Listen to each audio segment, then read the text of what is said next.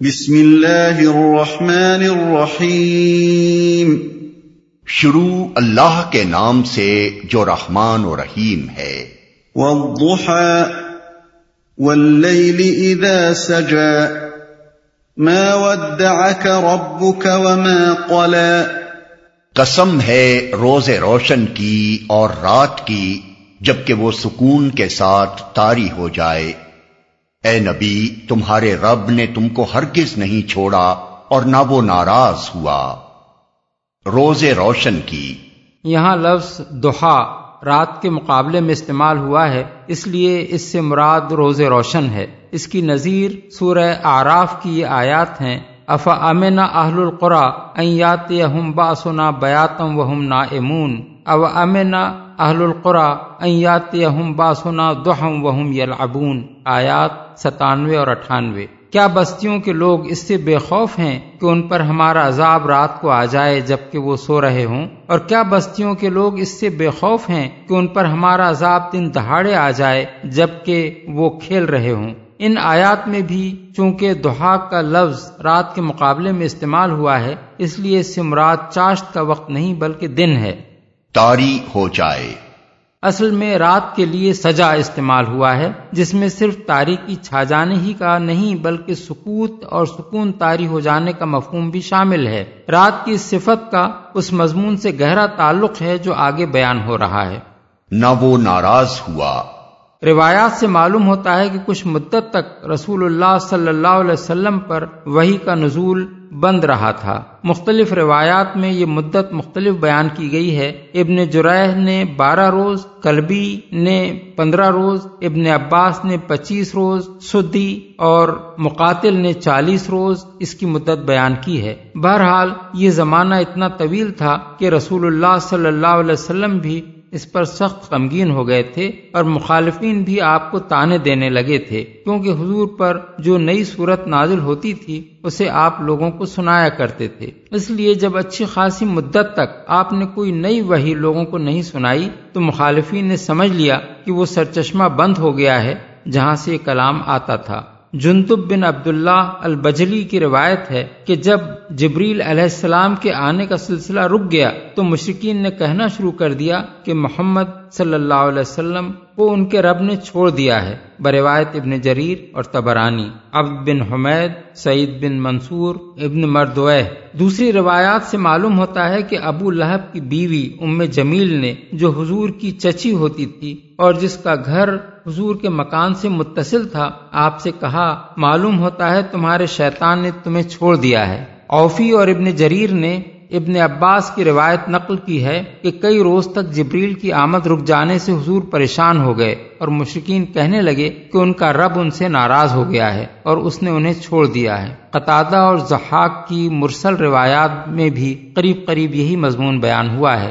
اس صورت حال میں حضور کے شدید رنج و غم کا حال بھی متعدد روایات میں آیا ہے۔ اور ایسا کیوں نہ ہوتا جبکہ محبوب کی طرف سے بظاہر عدم التفاط کفر و ایمان کے درمیان جنگ چھڑ جانے کے بعد اسی ذریعے طاقت سے بظاہر محرومی جو اس جاں گسل کشمکش کے منجدار میں آپ کے لیے واحد سہارا تھا۔ اور اس پر مزید دشمنوں کی شماتت۔ یہ ساری چیزیں مل جل کر لامحالہ حضور کے لیے سخت پریشانی کی مجب ہو رہی ہوں گی۔ اور آپ کو بار بار یہ شبہ گزرتا ہوگا کہ کہیں مجھ سے کوئی ایسا قصور تو نہیں ہو گیا ہے کہ میرا رب مجھ سے ناراض ہو گیا ہو اور اس نے مجھے حق و باطل کی اس لڑائی میں تنہا چھوڑ دیا ہو۔ اسی کیفیت میں یہ صورت حضور کو تسلی دینے کے لیے نازل ہوئی۔ اس میں دن کی روشنی اور رات کے سکون کی قسم کھا کر حضور سے فرمایا گیا کہ تمہارے رب نے نہ تمہیں چھوڑ دیا ہے اور نہ وہ تم سے ناراض ہوا ہے۔ اس بات پر ان دونوں چیزوں کی قسم جس مناسبت سے کھائی گئی ہے، وہ یہ ہے کہ جس طرح دن کا روشن ہونا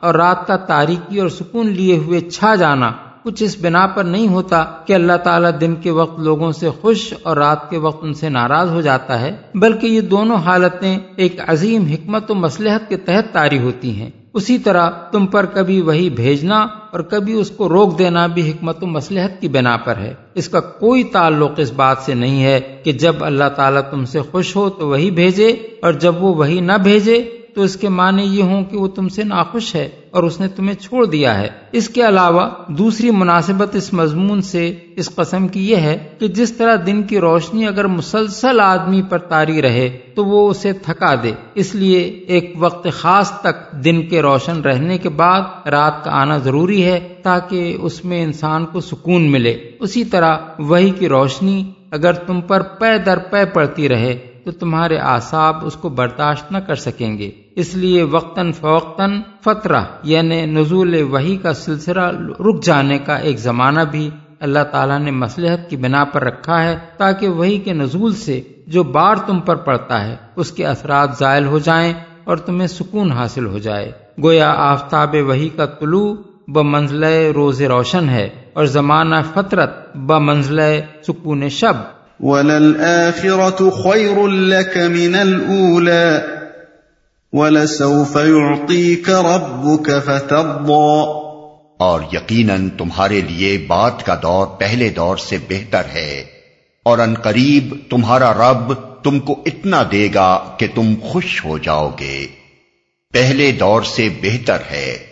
یہ خوشخبری اللہ تعالیٰ نے نبی صلی اللہ علیہ وسلم کو ایسی حالت میں دی تھی جبکہ چند مٹھی بھر آدمی آپ کے ساتھ تھے۔ ساری قوم آپ کی مخالف تھی۔ بظاہر کامیابی کے آثار دور دور کہیں نظر نہ آتے تھے۔ اسلام کی شمع مکہ ہی میں ٹمٹما رہی تھی اور اسے بجھا دینے کے لیے ہر طرف طوفان اٹھ رہے تھے۔ اس وقت اللہ تعالیٰ نے اپنے نبی سے فرمایا کہ ابتدائی دور کی مشکلات سے آپ ذرا پریشان نہ ہوں۔ ہر بات کا دور پہلے دور سے آپ کے لیے بہتر ثابت ہوگا۔ آپ کی قوت، آپ کی عزت و شوکت اور آپ کی قدر و منزلت برابر بڑھتی چلی جائے گی اور آپ کا نفوذ و اثر پھیلتا چلا جائے گا۔ پھر یہ وعدہ صرف دنیا ہی تک محدود نہیں ہے اس میں یہ وعدہ بھی شامل ہے کہ آخرت میں جو مرتبہ آپ کو ملے گا، وہ اس مرتبے سے بھی بدرجہ بڑھ کر ہوگا، جو دنیا میں آپ کو حاصل ہوگا۔ تبرانی نے اوسط میں اور بحقی نے دلائل میں ابن عباس کی روایت نقل کی ہے کہ حضور نے فرمایا، میرے سامنے وہ تمام فتوحات پیش کی گئیں۔ جو میرے بعد میری امت کو حاصل ہونے والی ہیں اس پر مجھے بڑی خوشی ہوئی۔ تب اللہ تعالیٰ نے یہ ارشاد نازل فرمایا کہ آخرت تمہارے لیے دنیا سے بھی بہتر ہے۔ تم خوش ہو جاؤ گے۔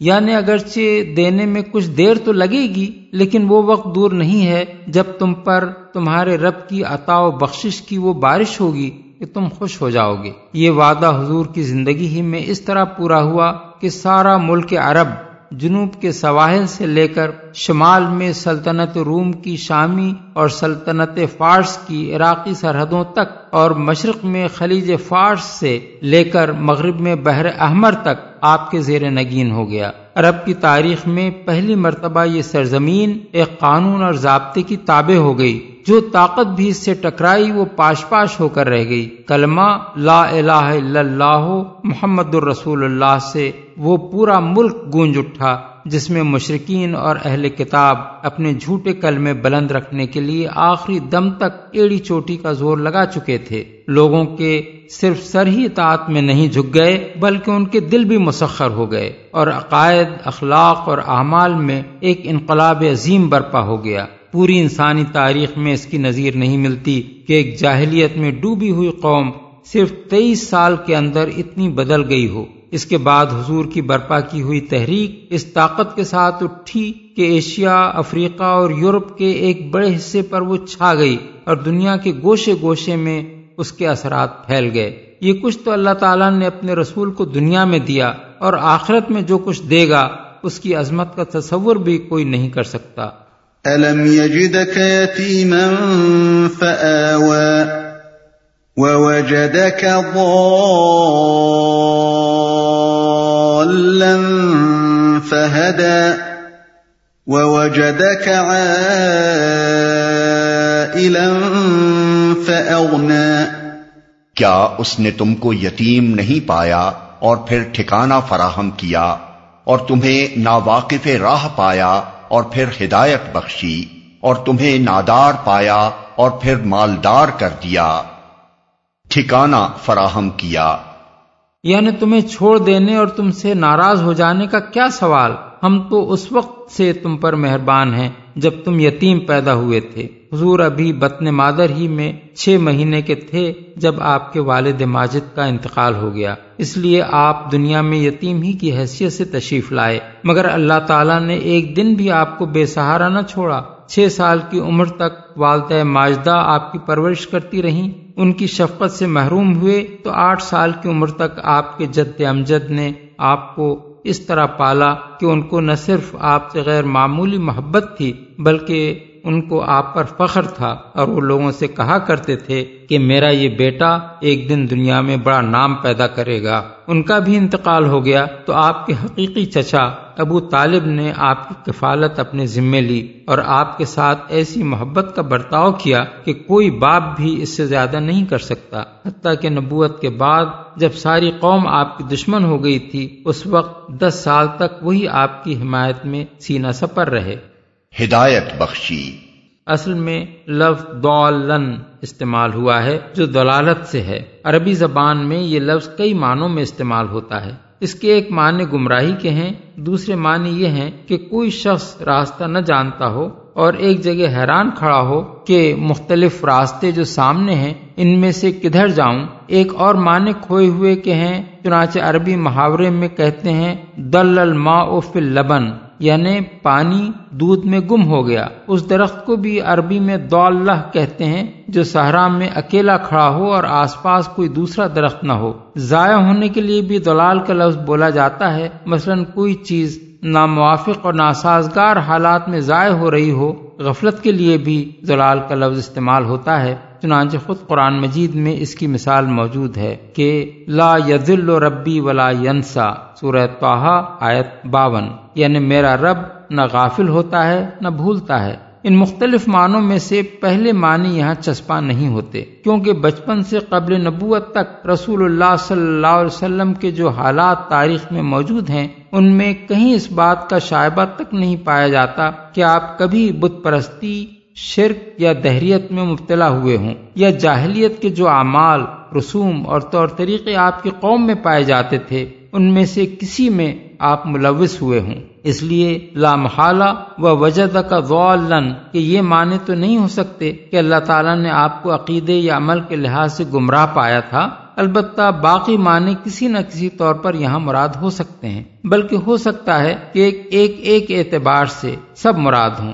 نبوت سے پہلے حضور اللہ کی ہستی اور اس کی وحدانیت کے قائل تو ضرور تھے اور آپ کی زندگی گناہوں سے پاک اور فضائل اخلاق سے آراستہ بھی تھی، لیکن آپ کو دین حق اور اس کے اصول اور احکام کا علم نہ تھا، جیسے کہ قرآن میں فرمایا گیا ہے کہ ما کنت تدری مل کتاب ولل ایمان سورہ اشورا آیت باون۔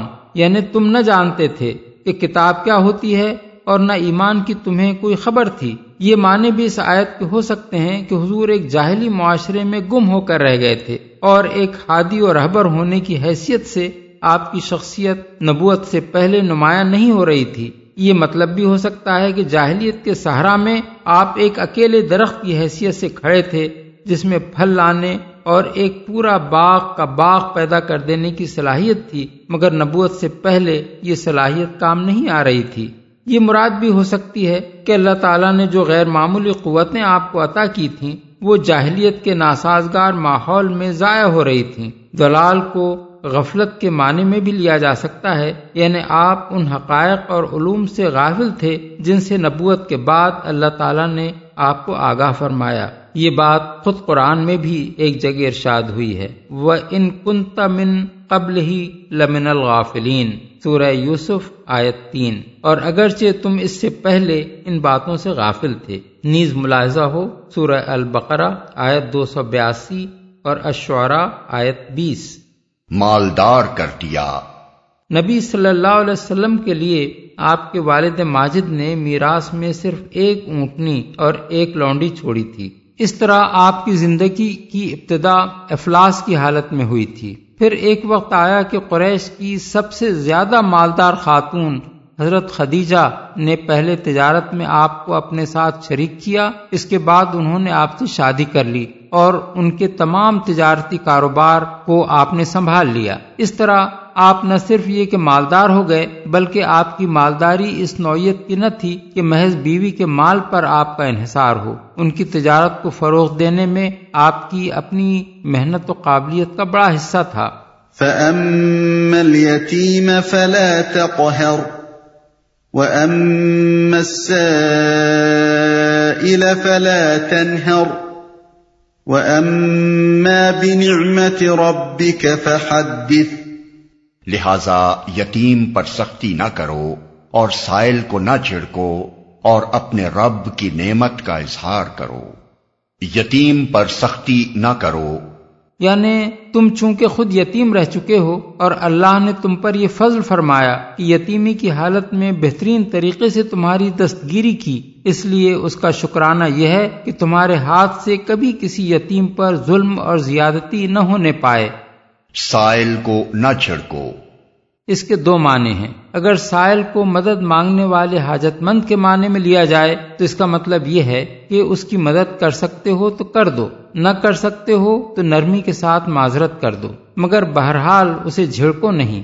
اس معنی کے لحاظ سے یہ ہدایت اللہ تعالیٰ کے اس احسان کے جواب میں ہے کہ تم نادار تھے، پھر اس نے تمہیں مالدار کر دیا۔ اور اگر سائل کو پوچھنے والے یعنی دین کا کوئی مسئلہ یا حکم دریافت کرنے والے کے معنی میں لیا جائے تو اس کا مطلب یہ ہے کہ ایسا شخص خواہ کیسا ہی جاہل اور اجڑ ہو اور بظاہر خواہ کتنے ہی نامعقول طریقے سے سوال کرے یا اپنے ذہن کی الجھن پیش کرے، بہرحال شفقت کے ساتھ اسے جواب دو اور علم کا ضام رکھنے والے بدمزاج لوگوں کی طرح اسے جھڑک کر دور نہ بھگا دو۔ اس معنی کے لحاظ سے یہ ارشاد اللہ تعالیٰ کے اس احسان کے جواب میں ہے کہ تم ناواقف راہ تھے۔ پھر اس نے تمہیں ہدایت بخشی۔ حضرت ابو الدردہ حسن بصری سفیان سوری اور بعض دوسرے بزرگوں نے اسی دوسرے معنی کو ترجیح دی ہے کیونکہ ترتیب کلام کے لحاظ سے یہ ارشاد و وجد کا فہدا کے جواب میں آتا ہے۔ رب کی نعمت کا اظہار کرو۔ نعمت کا لفظ عام ہے جس سے مراد وہ نعمتیں بھی ہیں جو اس سورہ کے نزول کے وقت تک اللہ تعالیٰ نے اپنے رسول پاک کو عطا فرمائی تھیں اور وہ نعمتیں بھی جو بعد میں اس نے اپنے ان وعدوں کے مطابق آپ کو عطا کی جو اس سورہ میں اس نے کیے تھے اور جن کو اس نے بدرج عتم پورا کیا۔ پھر حکم یہ ہے کہ اے نبی، ہر نعمت جو اللہ نے تم کو دی ہے، اس کا ذکر اور اس کا اظہار کرو۔ اب یہ ظاہر بات ہے کہ نعمتوں کے ذکر و اظہار کی مختلف صورتیں ہو سکتی ہیں۔ اور ہر نعمت اپنی نوعیت کے لحاظ سے اظہار کی ایک خاص صورت چاہتی ہے۔ مجموعی طور پر تمام نعمتوں کے اظہار کی صورت یہ ہے کہ زبان سے اللہ کا شکر ادا کیا جائے اور اس بات کا اقرار و اعتراف کیا جائے کہ جو نعمتیں بھی مجھے حاصل ہیں، یہ سب اللہ کا فضل و احسان ہے ورنہ کوئی چیز بھی میرے کسی ذاتی کمال کا نتیجہ نہیں ہے۔ نعمت نبوت کا اظہار اس طریقے سے ہو سکتا ہے کہ دعوت و تبلیغ کا حق ادا کیا جائے۔ نعمت قرآن کے اظہار کی صورت یہ ہے کہ لوگوں میں زیادہ سے زیادہ اس کی اشاعت کی جائے اور اس کی تعلیمات لوگوں کے ذہن نشین کی جائیں۔ نعمت ہدایت کا اظہار اس طرح ہو سکتا ہے کہ اللہ کی بھٹکی ہوئی مخلوق کو سیدھا راستہ بتایا جائے اور اس کام کی ساری تلخیوں اور ترشیوں کو صبر کے ساتھ برداشت کیا جائے۔ یتیمی میں دستگیری کا جو احسان اللہ تعالیٰ نے کیا ہے، اس کا تقاضا یہی ہے کہ یتیموں کے ساتھ ویسے ہی احسان کا سلوک کیا جائے۔ نادار سے مالدار بنا دینے کا جو احسان اللہ نے کیا، اس کا اظہار یہی صورت چاہتا ہے کہ اللہ کے محتاج بندوں کی مدد کی جائے۔ غرض یہ، ایک بڑی جامع ہدایت تھی جو اللہ تعالیٰ نے اپنے انعامات و احسانات بیان کرنے کے بعد اس مختصر سے فقرے میں اپنے رسول مقبول صلی اللہ علیہ وسلم کو دی۔